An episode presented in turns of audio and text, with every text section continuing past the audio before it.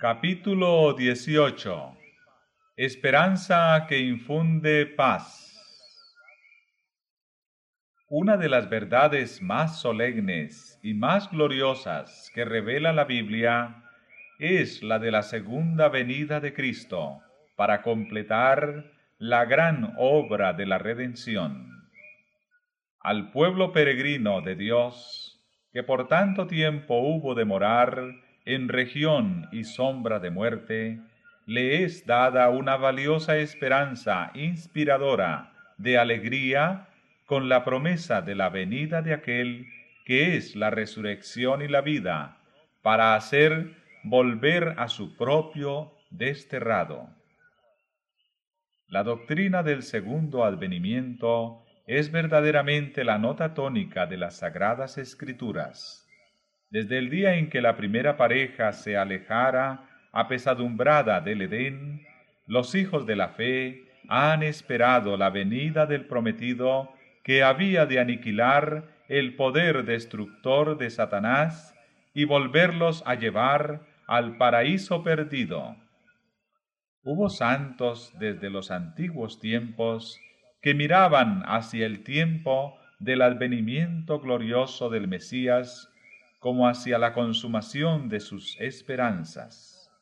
Enoc, que se contó entre la séptima generación descendiente de los que moraran en el Edén, y que por tres siglos anduvo con Dios en la tierra, pudo contemplar desde lejos la venida del libertador. He aquí que viene el Señor con las huestes innumerables de sus santos ángeles, para ejecutar juicio sobre todos.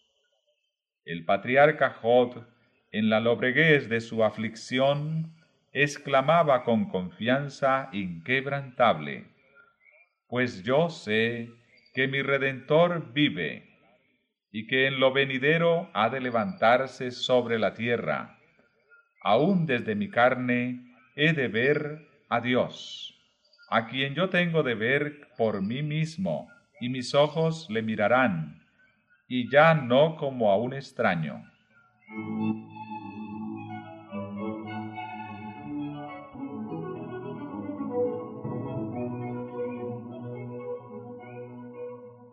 La venida de Cristo que ha de inaugurar el reino de la justicia ha inspirado los más sublimes y conmovedores acentos de los escritores sagrados.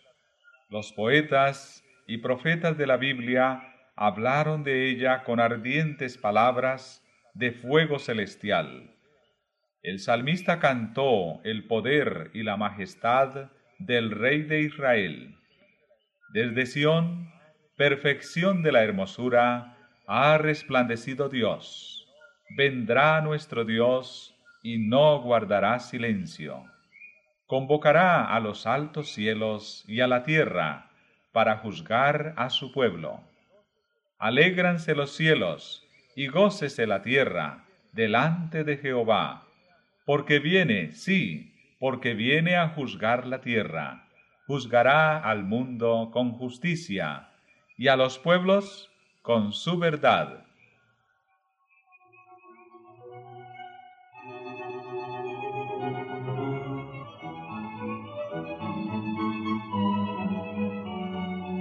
Profeta Isaías dice, Despertad y cantad vosotros que moráis en el polvo, porque como el rocío de hierbas es tu rocío, y la tierra echará fuera a los muertos vivirán tus muertos.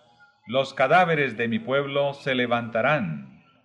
Tragado ha la muerte para siempre, y Jehová el Señor enjugará las lágrimas de sobre todas las caras, y quitará el oprobio de su pueblo, de sobre toda la tierra. Porque Jehová así lo ha dicho. Y se dirá en aquel día, He aquí, este es nuestro Dios le hemos esperado, y Él nos salvará. Este es Jehová, le hemos esperado. Estaremos alegres, y nos regocijaremos en su salvación.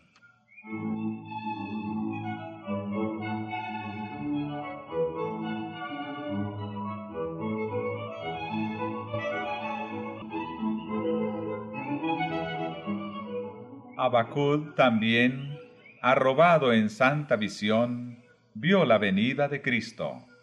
Viene Dios desde Temán, y el Santo desde el monte Parán.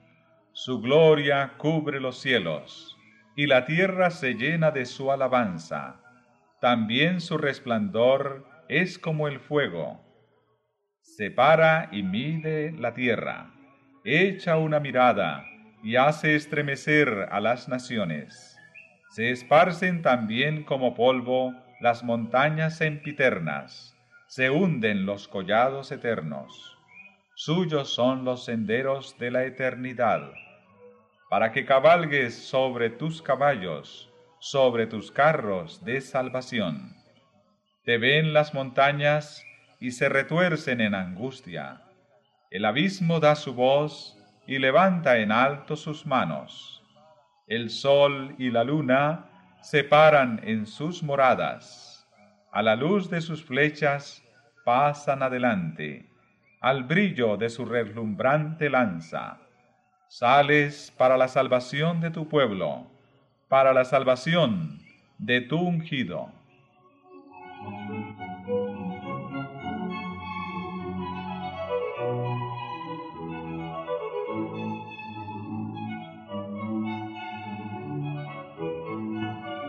Cuando el Señor estuvo a punto de separarse de sus discípulos, los consoló en su aflicción, asegurándoles que volvería no se turbe vuestro corazón.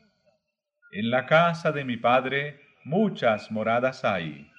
Voy a prepararos el lugar. Y si yo fuere y os preparare el lugar, vendré otra vez y os recibiré conmigo.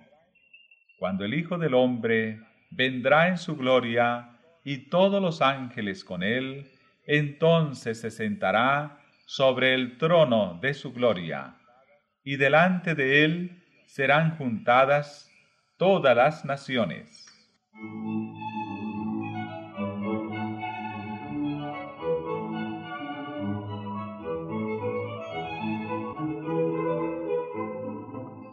Los ángeles que estuvieron en el monte de los olivos, después de la ascensión de Cristo, repitieron a los discípulos la promesa de volver que Él les hiciera.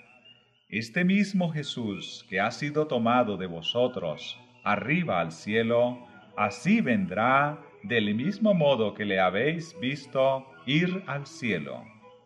Y el apóstol Pablo, hablando por inspiración, asegura, el Señor mismo descenderá del cielo con mandato soberano con la voz del arcángel y con trompeta de Dios. El profeta de Padmos dice, He aquí que viene con las nubes, y todo ojo le verá.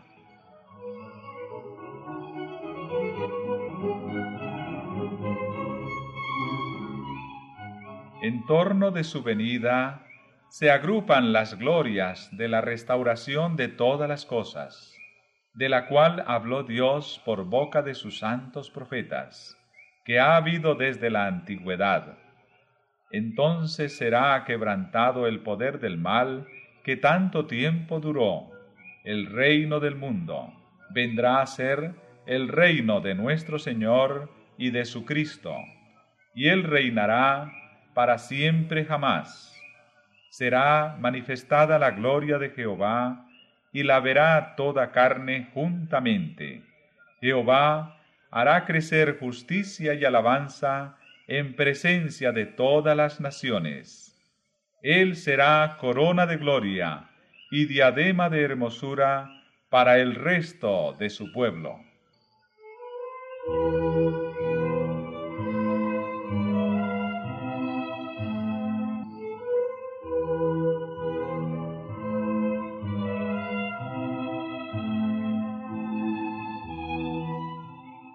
Entonces el reino de paz del Mesías, esperado por tan largo tiempo, será establecido por toda la tierra.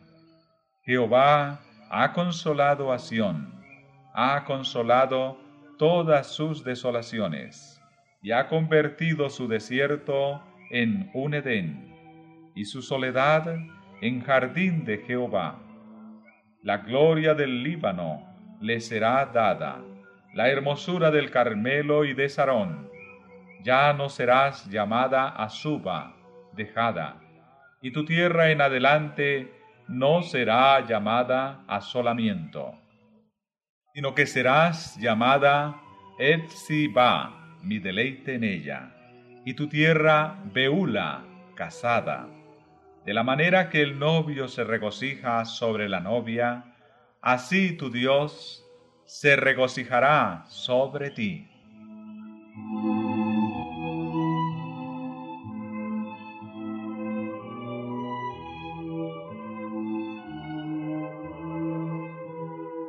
La venida del Señor ha sido en todo tiempo la esperanza de sus verdaderos discípulos. La promesa que hizo el Salvador al despedirse en el monte de los olivos de que volvería iluminó el porvenir para sus discípulos al llenar sus corazones de una alegría y una esperanza que las penas no podían apagar ni las pruebas disminuir entre los sufrimientos y las persecuciones, el aparecimiento en gloria del gran Dios y Salvador nuestro, Jesucristo, era la esperanza bienaventurada. Cuando los cristianos de Tesalónica, agobiados por el dolor, enterraban a sus amados que habían esperado vivir hasta ser testigos de la venida del Señor, Pablo, su maestro, les recordaba la resurrección que había de verificarse cuando viniese el Señor. Entonces los que hubiesen muerto en Cristo resucitarían y juntamente con los vivos serían arrebatados para recibir a Cristo en el aire. Y así dijo, estaremos siempre con el Señor. Consolaos pues los unos a los otros con estas palabras.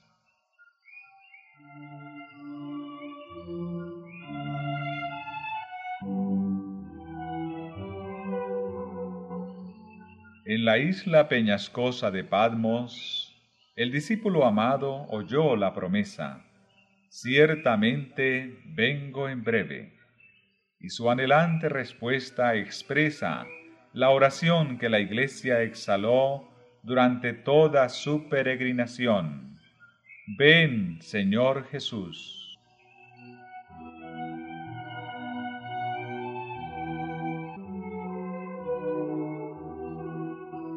Desde la cárcel, la hoguera y el patíbulo, donde los santos y los mártires dieron testimonio de la verdad, llega hasta nosotros, a través de los siglos, la expresión de su fe y esperanza. Estando seguros de la resurrección personal de Cristo y, por consiguiente, de la suya propia, a la venida de aquel, como dice uno de estos cristianos, ellos despreciaban la muerte y la superaban. Estaban dispuestos a bajar a la tumba a fin de que pudiesen resucitar libertados. Esperaban al Señor que debía venir del cielo entre las nubes con la gloria de su Padre, trayendo para los justos el reino eterno. Los valdenses acariciaban la misma fe. Wycliffe aguardaba la aparición del Redentor como la esperanza de la Iglesia.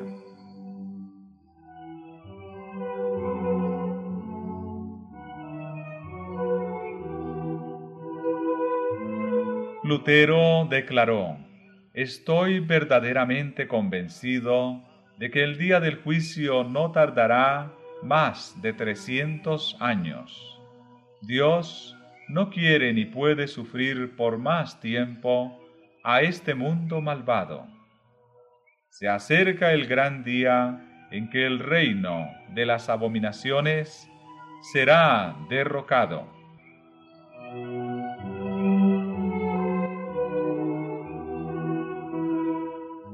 Este viejo mundo no está lejos de su fin, decía Melanton. Calvino invita a los cristianos a desear sin vacilar y con ardor el día de la venida de Cristo como el más propicio de todos los acontecimientos, y declara que toda la familia de los fieles no perderá de vista ese día. Debemos tener hambre de Cristo, dice. Debemos buscarle, contemplarle hasta la aurora de aquel gran día en que nuestro Señor manifestará la gloria de su reino en su plenitud.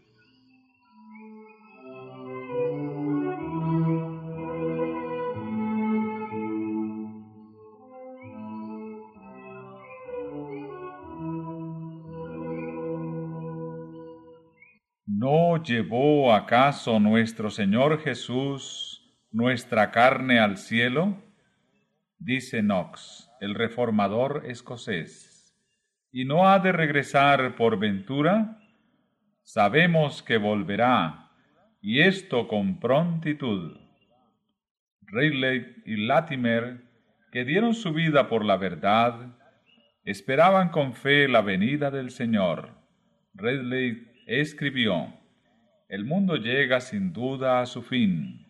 Así lo creo y por eso lo digo. Clamemos del fondo de nuestros corazones a nuestro Salvador, Cristo, con Juan el siervo de Dios. Ven, Señor Jesús, ven.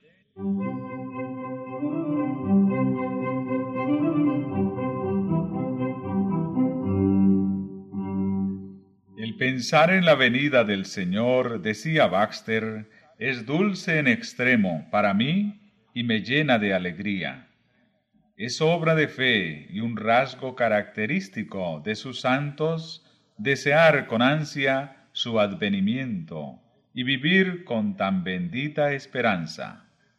Si la muerte es el último enemigo que ha de ser destruido en la resurrección, podemos representarnos con cuánto ardor los creyentes esperarán y orarán por la segunda venida de Cristo, cuando esta completa y definitiva victoria será alcanzada.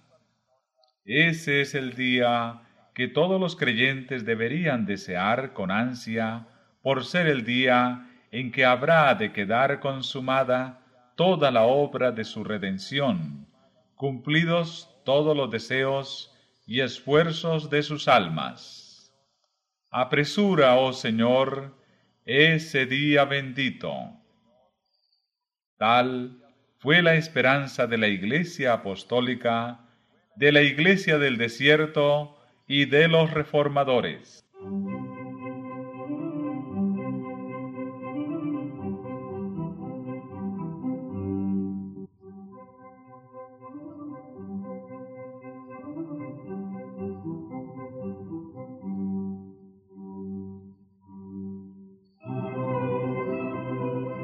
Sólo predecían las profecías cómo ha de producirse la venida de Cristo y el objeto de ella, sino también las señales que iban a anunciar a los hombres cuándo se acercaría ese acontecimiento. Jesús dijo, Habrá señales en el sol y en la luna y en las estrellas. El sol se oscurecerá y la luna no dará su resplandor, y las estrellas caerán del cielo, y las virtudes que están en los cielos serán conmovidas, y entonces verán al Hijo del Hombre, que vendrá en las nubes con mucha potestad y gloria. El revelador describe así la primera de las señales que iban a preceder el segundo advenimiento fue hecho un gran terremoto, y el sol se puso negro como un saco de silicio, y la luna se puso toda como sangre.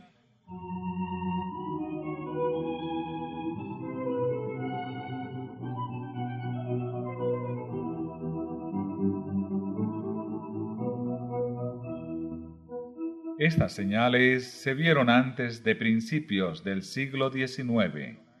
En cumplimiento de esta profecía, en 1755 se sintió el más espantoso terremoto que se haya registrado.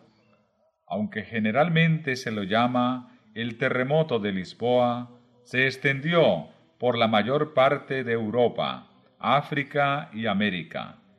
Se sintió en Groenlandia, en las Antillas, en la isla de Madera, en Noruega, en Suecia, en Gran Bretaña e Irlanda.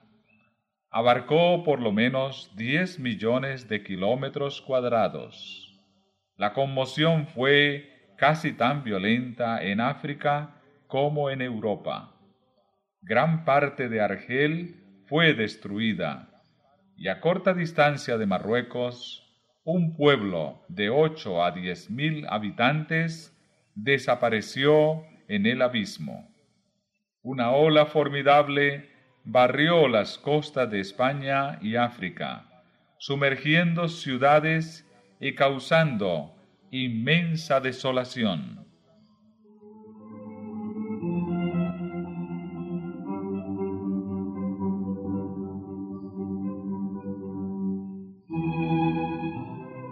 Fue en España y Portugal donde la sacudida alcanzó su mayor violencia. Se dice que en Cádiz la oleada llegó a sesenta pies de altura. Algunas de las montañas más importantes de Portugal fueron sacudidas hasta sus cimientos, y algunas de ellas se abrieron en sus cumbres, que quedaron partidas de un modo asombroso, en tanto que trozos enormes se desprendieron sobre los valles adyacentes. Se dice que de esas montañas salieron llamaradas de fuego.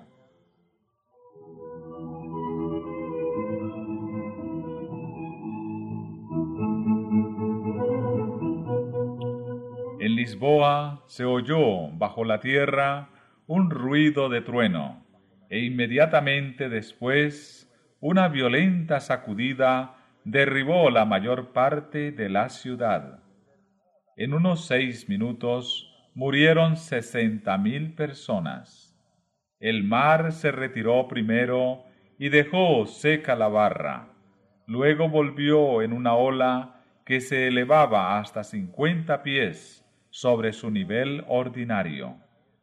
Entre los sucesos extraordinarios ocurridos en Lisboa durante la catástrofe, se cuenta la sumersión del nuevo malecón, construido completamente de mármol y con ingente gasto.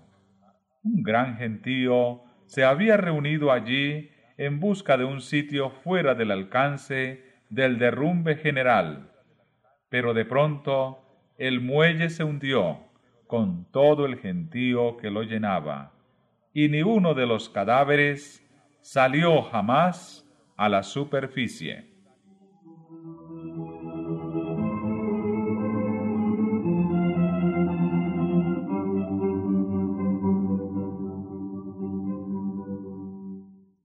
La sacudida del terremoto fue seguida instantáneamente del hundimiento de todas las iglesias y conventos, de casi todos los grandes edificios públicos y más de la cuarta parte de las casas.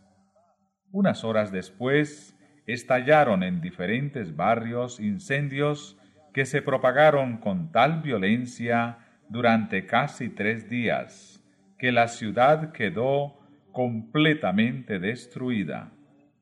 El terremoto sobrevino en un día de fiesta en que las iglesias y conventos estaban llenos de gente y escaparon muy pocas personas. El terror del pueblo era indescriptible. Nadie lloraba. El siniestro superaba la capacidad de derramar lágrimas. Todos corrían de un lado a otro, delirantes de horror y espanto, golpeándose la cara y el pecho, gritando, misericordia, llegó el fin del mundo. Las madres se olvidaban de sus hijos y corrían de un lado a otro llevando crucifijos. Desgraciadamente, muchos corrieron a refugiarse en las iglesias, pero en vano se expuso el sacramento, en vano aquella pobre gente abrazaba los altares, imágenes, sacerdotes y feligreses fueron envueltos en la misma ruina. Se calcula que noventa mil personas perdieron la vida en aquel asiago día.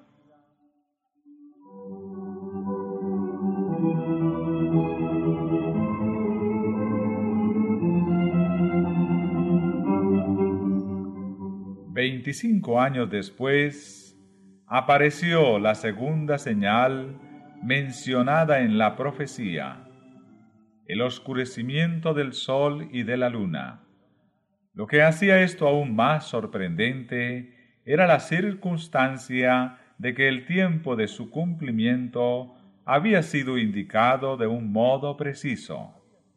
En su conversación con los discípulos en el monte de los olivos, después de describir el largo periodo de prueba por el que debía pasar la iglesia, es decir, los mil doscientos sesenta años de la persecución papal, acerca de los cuales había prometido que la tribulación sería acortada.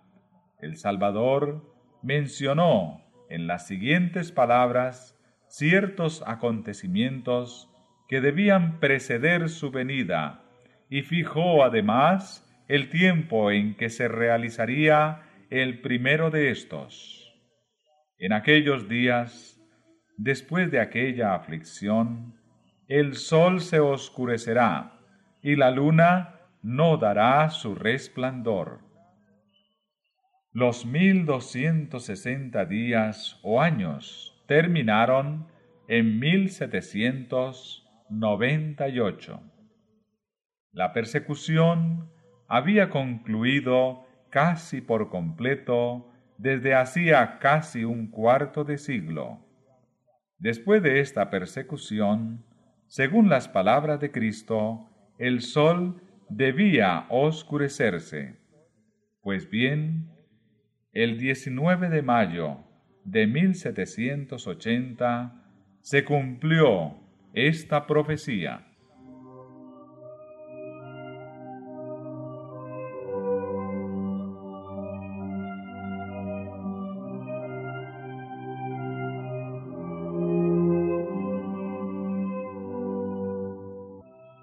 O casi único en su especie, por lo misterioso del hasta ahora inexplicado fenómeno que en él se verificó, fue el día oscuro del 19 de mayo de 1780. Inexplicable oscurecimiento de todo el cielo visible y atmósfera de Nueva Inglaterra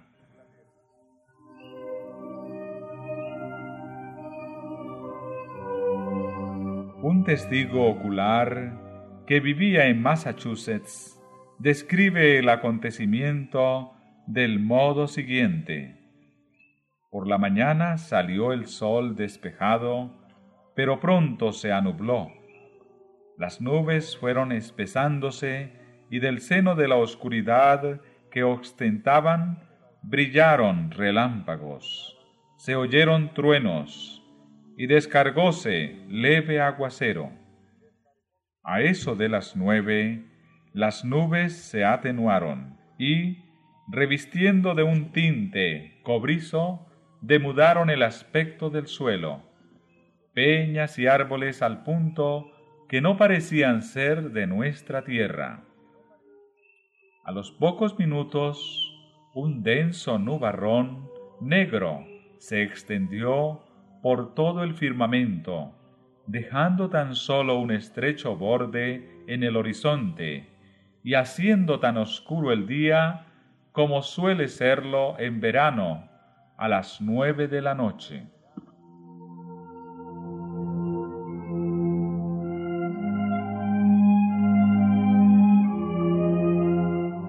Temor, zozobra y terror se apoderaron gradualmente de los ánimos.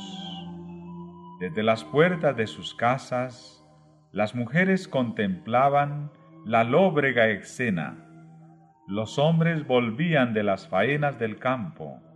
El carpintero dejaba las herramientas, el herrero la fragua, el comerciante el mostrador. Los niños fueron despedidos de las escuelas y huyeron a sus casas llenos de miedo. Los caminantes hacían alto en la primera casa que encontraban. ¿Qué va a pasar? preguntaban todos. No parecía sino que un huracán fuera a desatarse por toda la región, o que el día del juicio estuviera inminente.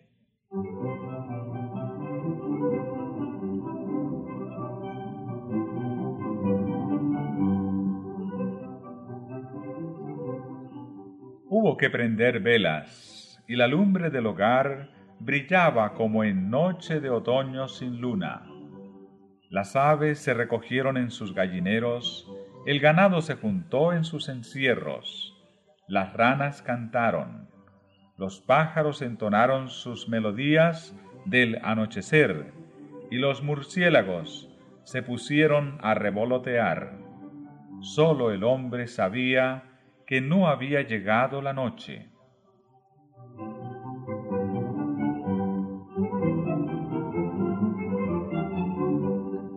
El doctor N. Whittaker, pastor de la iglesia del tabernáculo en Salén, dirigió cultos en la sala de reuniones y predicó un sermón en el cual sostuvo que la oscuridad era sobrenatural otras congregaciones también se reunieron en otros puntos.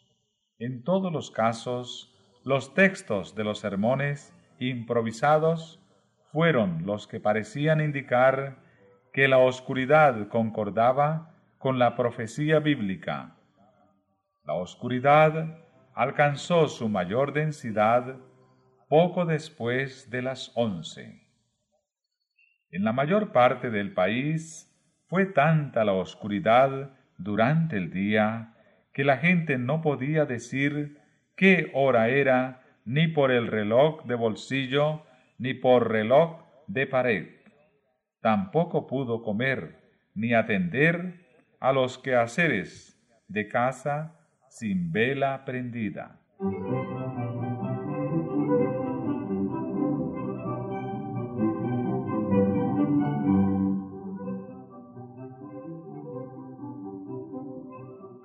La extensión de esta oscuridad fue también muy notable. Se la observó al este hasta Falmouth y al oeste hasta la parte más lejana del estado de Connecticut y en la ciudad de Albany. Hacia el sur fue observada a lo largo de toda la costa y por el norte lo fue hasta donde se extendían las colonias americanas.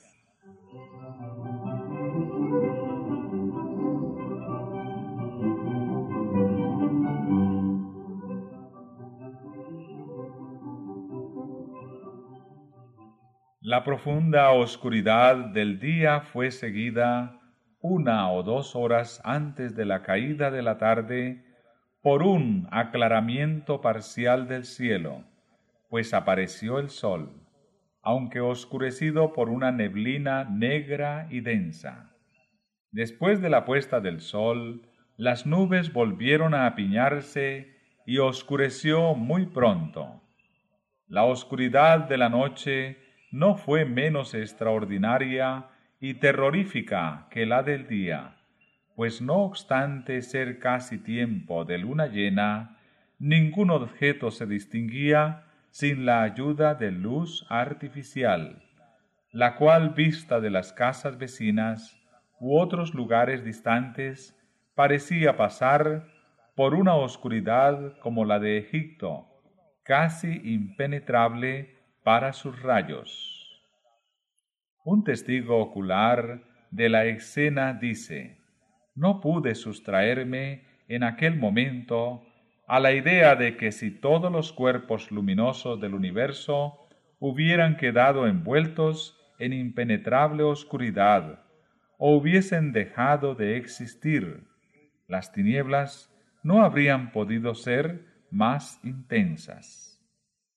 Aunque la luna llegó aquella noche a su plenitud, no logró en lo más mínimo disipar las sombras sepulcrales. Después de medianoche desapareció la oscuridad, y cuando la luna volvió a verse, parecía de sangre.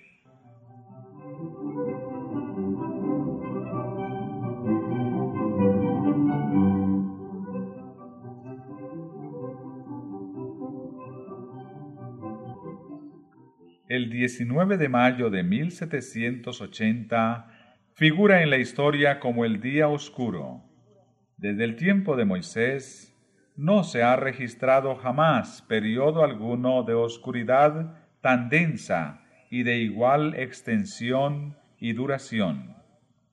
La descripción de este acontecimiento que han hecho los historiadores no es más que un eco de las palabras del Señor expresadas por el profeta Joel dos mil quinientos años antes de su cumplimiento. El sol se tornará en tinieblas y la luna en sangre antes que venga el día grande y espantoso de Jehová.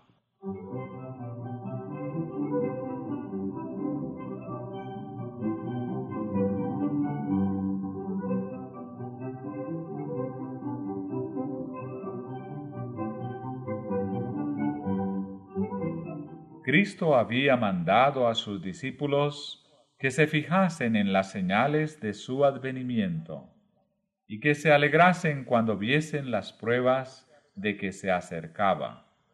Cuando estas cosas comenzaren a hacerse, dijo, Mirad y levantad vuestras cabezas, porque vuestra redención está cerca. Llamó la atención de sus discípulos a los árboles a punto de brotar en primavera, y dijo, Cuando ya brotan, viéndolo, de vosotros mismos entendéis que el verano está cerca. Así también vosotros, cuando viereis hacerse estas cosas, entended que está cerca el reino de Dios.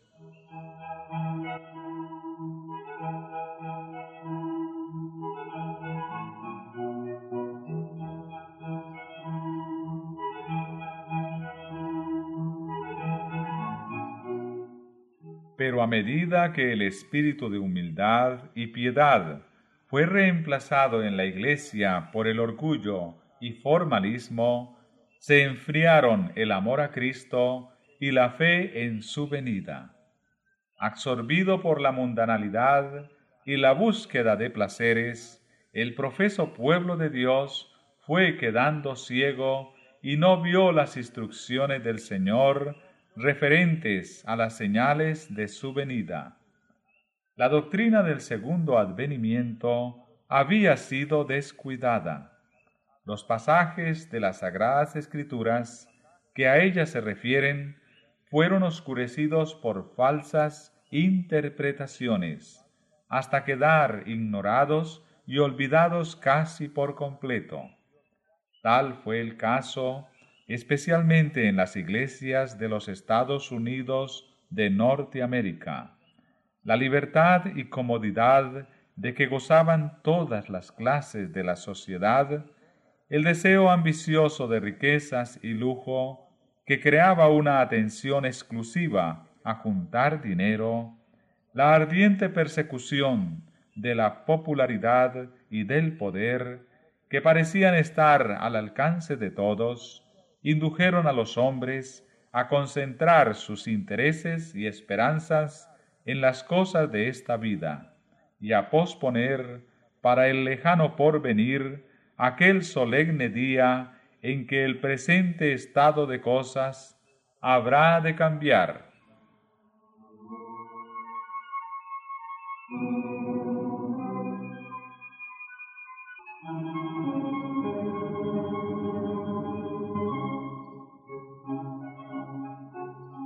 Cuando el Salvador dirigió la atención de sus discípulos hacia las señales de su regreso, predijo el estado de apostasía que existiría precisamente antes de su segundo advenimiento. Habría como en los días de Noé actividad febril en los negocios mundanos y sed de placeres, y los seres humanos iban a comprar, vender, sembrar, edificar, casarse y darse en casamiento, olvidándose entre tanto de Dios y de la vida futura. La amonestación de Cristo para los que vivieran en aquel tiempo es, mirad, pues, por vosotros mismos, no sea que vuestros corazones sean entorpecidos con la glotonería y la embriaguez y los cuidados de esta vida, y así os sobrevenga de improviso aquel día. Velad, pues, en todo tiempo, y orad, a fin de que logréis evitar todas estas cosas que van a suceder y estar en pie delante del Hijo del Hombre.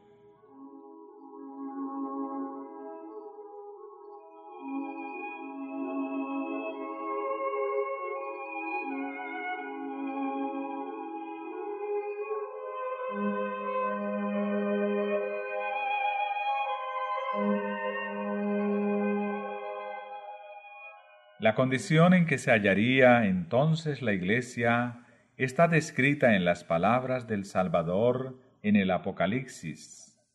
Tienes nombre que vives y estás muerto. Y a los que no quieren dejar su indolente descuido, se les dirige el solemne aviso. Si no velares, vendré a ti como ladrón, y no sabrás en qué hora vendré a ti.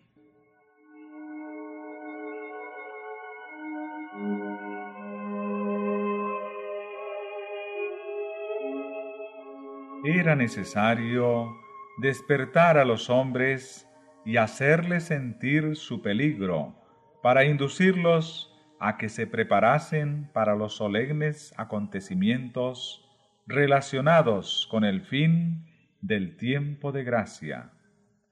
El profeta de Dios declara, Grande es el día de Jehová y muy terrible.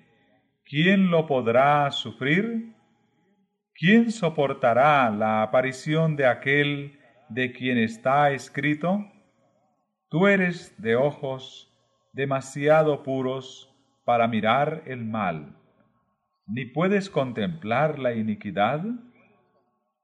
Para los que claman, Dios mío, te hemos conocido, y sin embargo han quebrantado su pacto y se apresuraron tras otro Dios encubriendo la iniquidad en sus corazones y amando las sendas del pecado. Para los tales será el día de Jehová tinieblas y no luz, oscuridad que no tiene resplandor. Sucederá en aquel tiempo, dice el Señor, que yo registraré a Jerusalén con lámparas y castigaré a los hombres que, como vino, están asentados sobre sus heces, los cuales dicen en su corazón, Jehová no hará bien, ni tampoco hará mal. Castigaré el mundo por su maldad, y los impíos por su iniquidad, y acabaré con la arrogancia de los presumidos, y humillaré la altivez de los terribles. No podrá librarlos su plata ni su oro, y sus riquezas vendrán a ser despojo, y sus casas una desolación.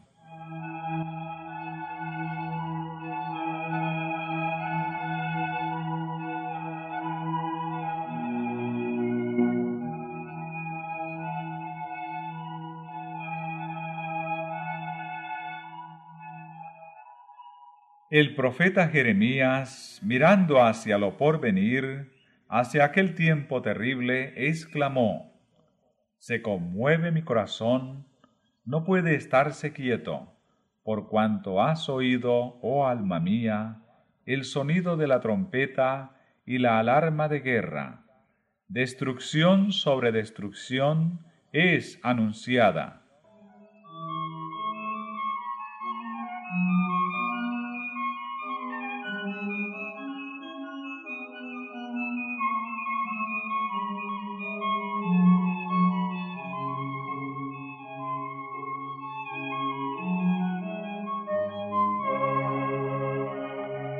De ira es aquel día, día de apretura y de angustia, día de devastación y desolación, día de tinieblas y de espesa oscuridad, día de nubes y densas tinieblas, día de trompeta y de grito de guerra.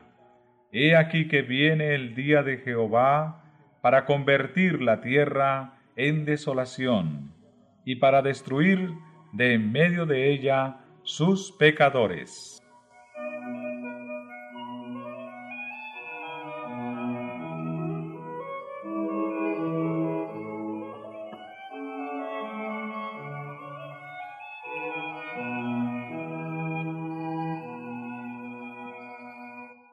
Ante la perspectiva de aquel gran día, la palabra de Dios exhorta a su pueblo del modo más solemne y expresivo a que despierte de su letargo espiritual y a que busque su faz con arrepentimiento y humillación.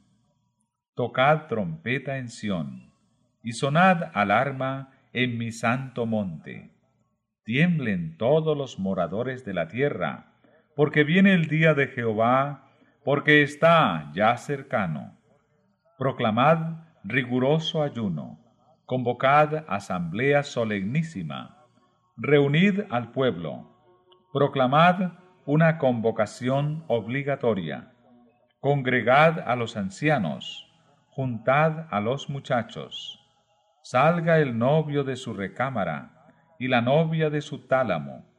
Entre el pórtico y el altar lloren los sacerdotes, ministros de Jehová. Volveos a mí de todo vuestro corazón, con ayuno también, y con llanto, y con lamentos.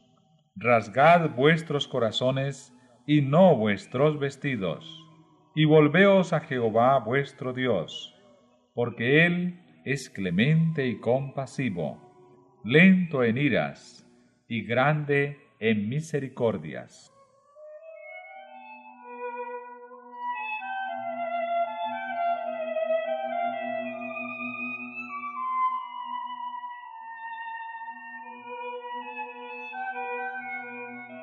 una gran obra de reforma debía realizarse para preparar a un pueblo que pudiese subsistir en el día de Dios.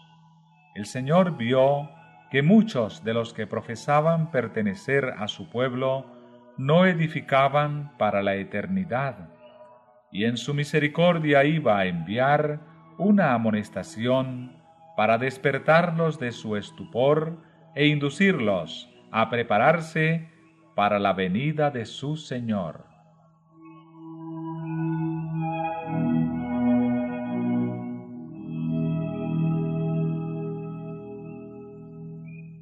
Esta amonestación nos es presentada en el capítulo 14 del Apocalipsis. En él encontramos un triple mensaje proclamado por seres celestiales y seguido inmediatamente por la venida del Hijo del Hombre para cegar la mies de la tierra. La primera de estas amonestaciones anuncia la llegada del juicio. El profeta vio un ángel volando en medio del cielo, teniendo un evangelio eterno que anunciar a los que habitan sobre la tierra y a cada nación y tribu y lengua y pueblo, y dice a gran voz, Temed a Dios y dadle gloria, porque ha llegado la hora de su juicio, y adorad al que hizo el cielo y la tierra, y el mar, y las fuentes de agua.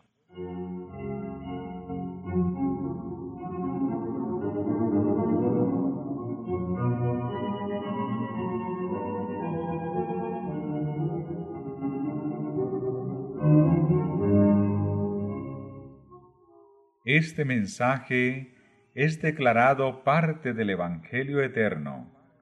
La predicación del Evangelio no ha sido encargada a los ángeles, sino a los hombres.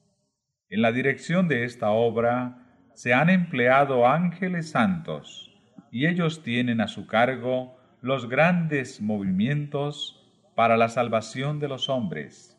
Pero la proclamación misma del Evangelio es llevada a cabo por los siervos de Cristo en la tierra.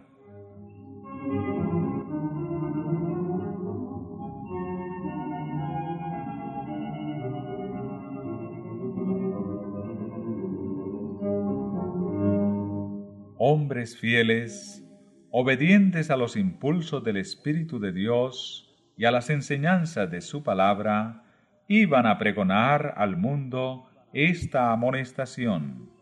Eran los que habían estado atentos a la firme palabra profética, la lámpara que luce en un lugar tenebroso, hasta que el día esclarezca y el lucero nazca. Habían estado buscando el conocimiento de Dios más que todos los tesoros escondidos, estimándolo más que la ganancia de plata y su rédito más que el oro puro. Y el Señor les reveló los grandes asuntos del reino. El secreto de Jehová es para los que le temen, y a ellos hará conocer su alianza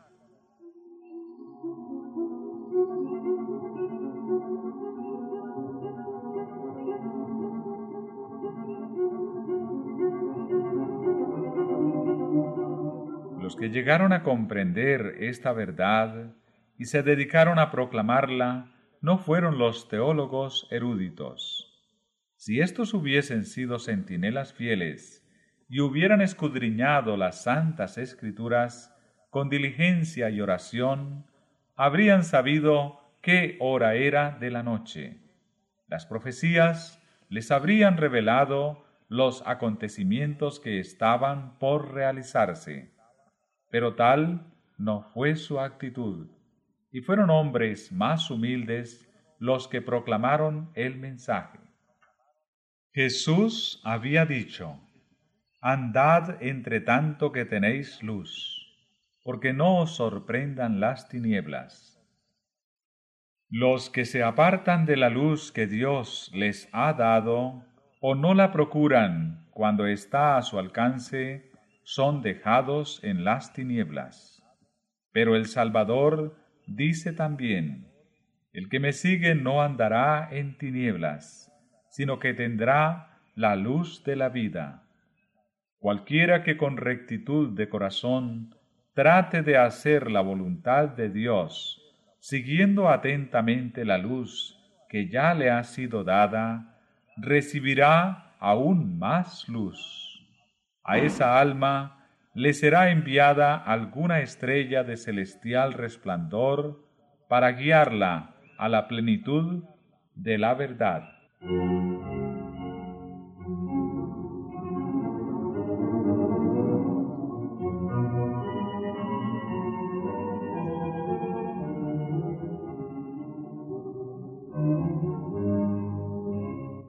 Cuando se produjo el primer advenimiento de Cristo, los sacerdotes y los fariseos de la ciudad santa, a quienes fueran confiados los oráculos de Dios, habrían podido discernir las señales de los tiempos y proclamar la venida del Mesías prometido. La profecía de Miqueas señalaba el lugar de su nacimiento. Daniel especificaba el tiempo de su advenimiento. Dios había encomendado estas profecías a los caudillos de Israel. No tenían pues excusa por no saber que el Mesías estaba a punto de llegar y por no habérselo dicho al pueblo.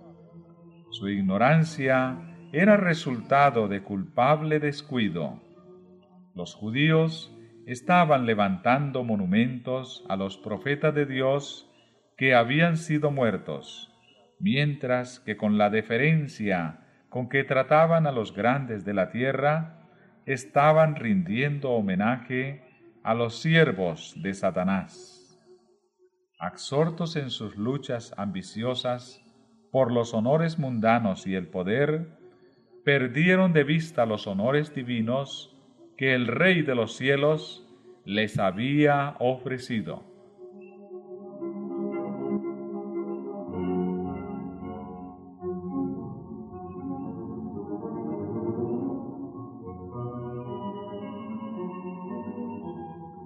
Los ancianos de Israel deberían haber estudiado con profundo y reverente interés el lugar, el tiempo, las circunstancias del mayor acontecimiento de la historia del mundo, la venida del Hijo de Dios, para realizar la redención del hombre. Todo el pueblo debería haber estado velando y esperando para hallarse entre los primeros en saludar al Redentor del mundo. En vez de todo esto, vemos en Belén a dos caminantes cansados que vienen de los collados de Nazaret y que recorren toda la longitud de la angosta calle del pueblo hasta el extremo este de la ciudad, buscando en vano lugar de descanso y abrigo para la noche. Ninguna puerta se abre para recibirlos. En un miserable cobertizo para el ganado encuentran al fin un refugio y allí fue donde nació el Salvador del mundo.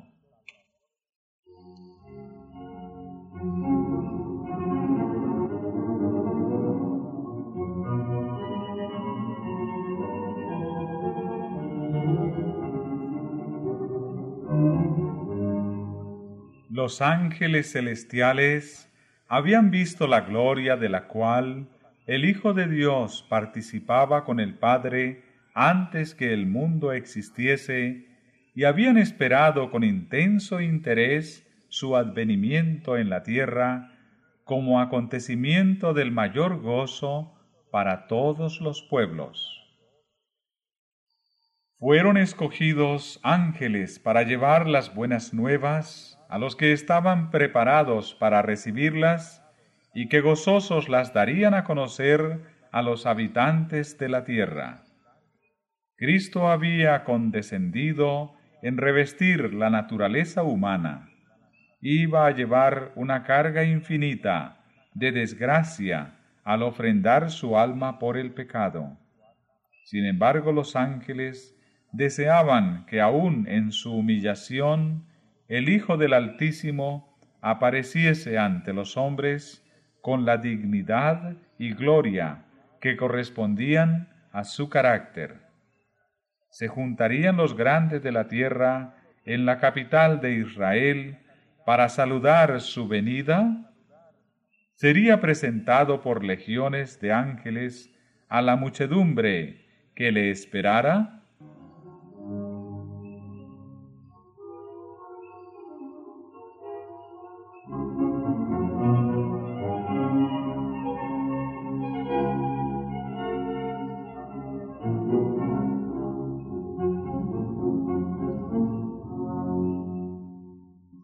ángel desciende a la tierra para ver quiénes están preparados para dar la bienvenida a Jesús.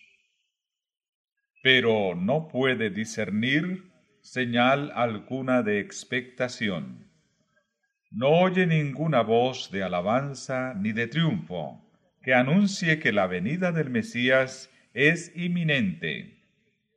El ángel se cierne durante un momento sobre la ciudad escogida y sobre el templo, donde durante siglos y siglos se manifestara la divina presencia. Pero allí también se nota la misma indiferencia. Con pompa y orgullo, los sacerdotes ofrecen sacrificios impuros en el templo. Los fariseos hablan al pueblo con grandes voces o hacen oraciones jactanciosas en las esquinas de las calles. En los palacios de los reyes, en las reuniones de los filósofos, en las escuelas de los rabinos, nadie piensa en el hecho maravilloso que ha llenado todo el cielo de alegría y alabanzas. El hecho de que el Redentor de los hombres está a punto de hacer su aparición en la tierra.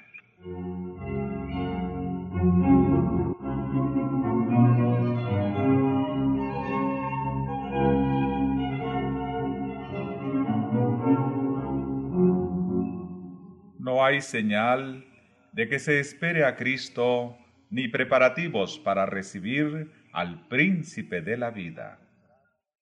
Asombrado, el mensajero celestial está a punto de volverse al cielo con la vergonzosa noticia, cuando descubre un grupo de pastores que están cuidando sus rebaños durante la noche y que al contemplar el cielo estrellado, meditan en la profecía de un Mesías que debe venir a la tierra y anhelan el advenimiento del Redentor del mundo.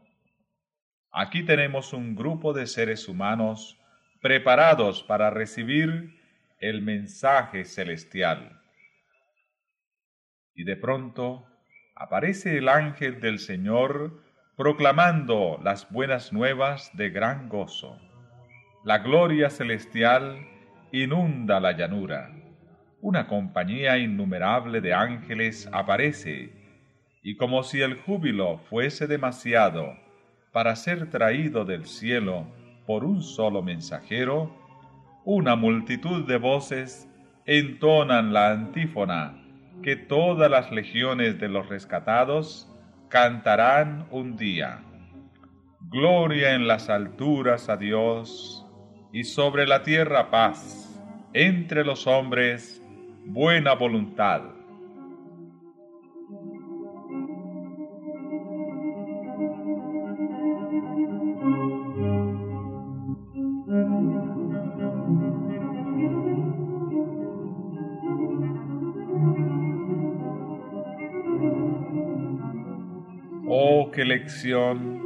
Encierra esta maravillosa historia de Belén. Qué reconvención para nuestra incredulidad, nuestro orgullo y amor propio. Cómo nos amonesta a que tengamos cuidado, no sea que por nuestra criminal indiferencia nosotros también dejemos de discernir las señales de los tiempos y no conozcamos el día de nuestra visitación.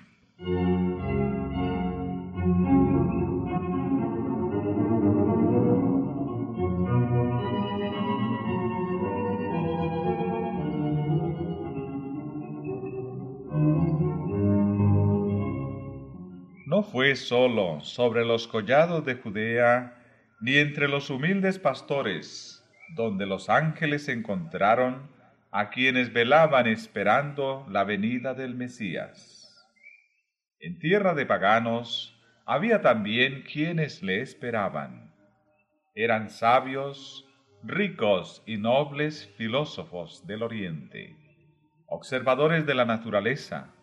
Los magos habían visto a Dios en sus obras. Por las escrituras hebraicas tenían conocimiento de la estrella que debía proceder de Jacob, y con ardiente deseo esperaban la venida de aquel que sería no sólo la consolación de Israel, sino una luz para iluminación de las naciones y salvación hasta los fines de la tierra. Buscaban la luz, y la luz del trono de Dios iluminó su senda mientras los sacerdotes y rabinos de Jerusalén, guardianes y expositores titulados de la verdad, quedaban envueltos en tinieblas. La estrella enviada del cielo guió a los gentiles del extranjero al lugar en que el rey acababa de nacer.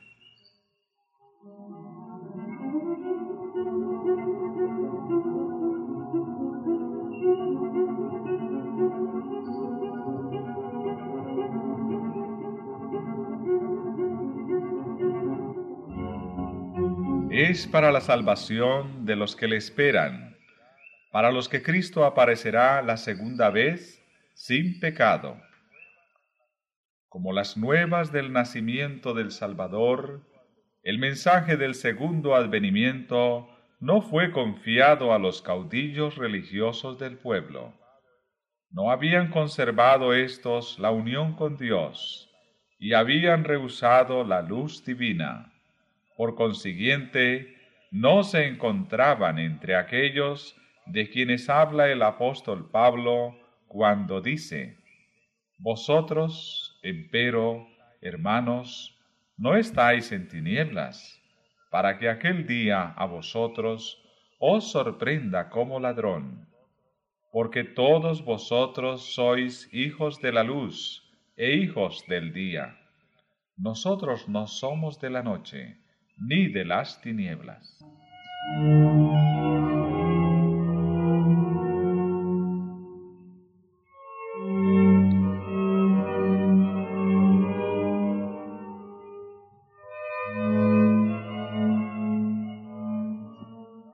Los centinelas apostados sobre los muros de Sión deberían haber sido los primeros en recoger como al vuelo las buenas nuevas del advenimiento del Salvador, los primeros en alzar la voz para proclamarle cerca y advertir al pueblo que se preparase para su venida. Pero en vez de eso, estaban soñando tranquilamente en paz, mientras el pueblo seguía durmiendo en sus pecados. Jesús vio su iglesia semejante a la higuera estéril, cubierta de hojas de presunción y sin embargo carente de rica fruta.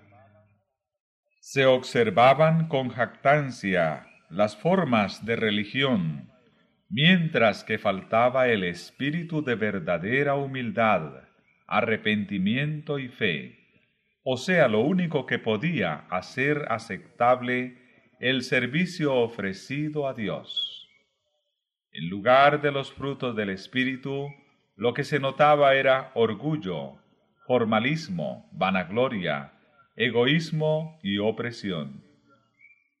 Era aquella una iglesia apóstata que cerraba los ojos a las señales de los tiempos.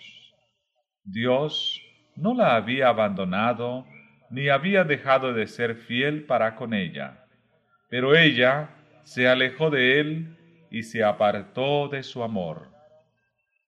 Como se negara a satisfacer las condiciones, tampoco las promesas divinas se cumplieron para con ella.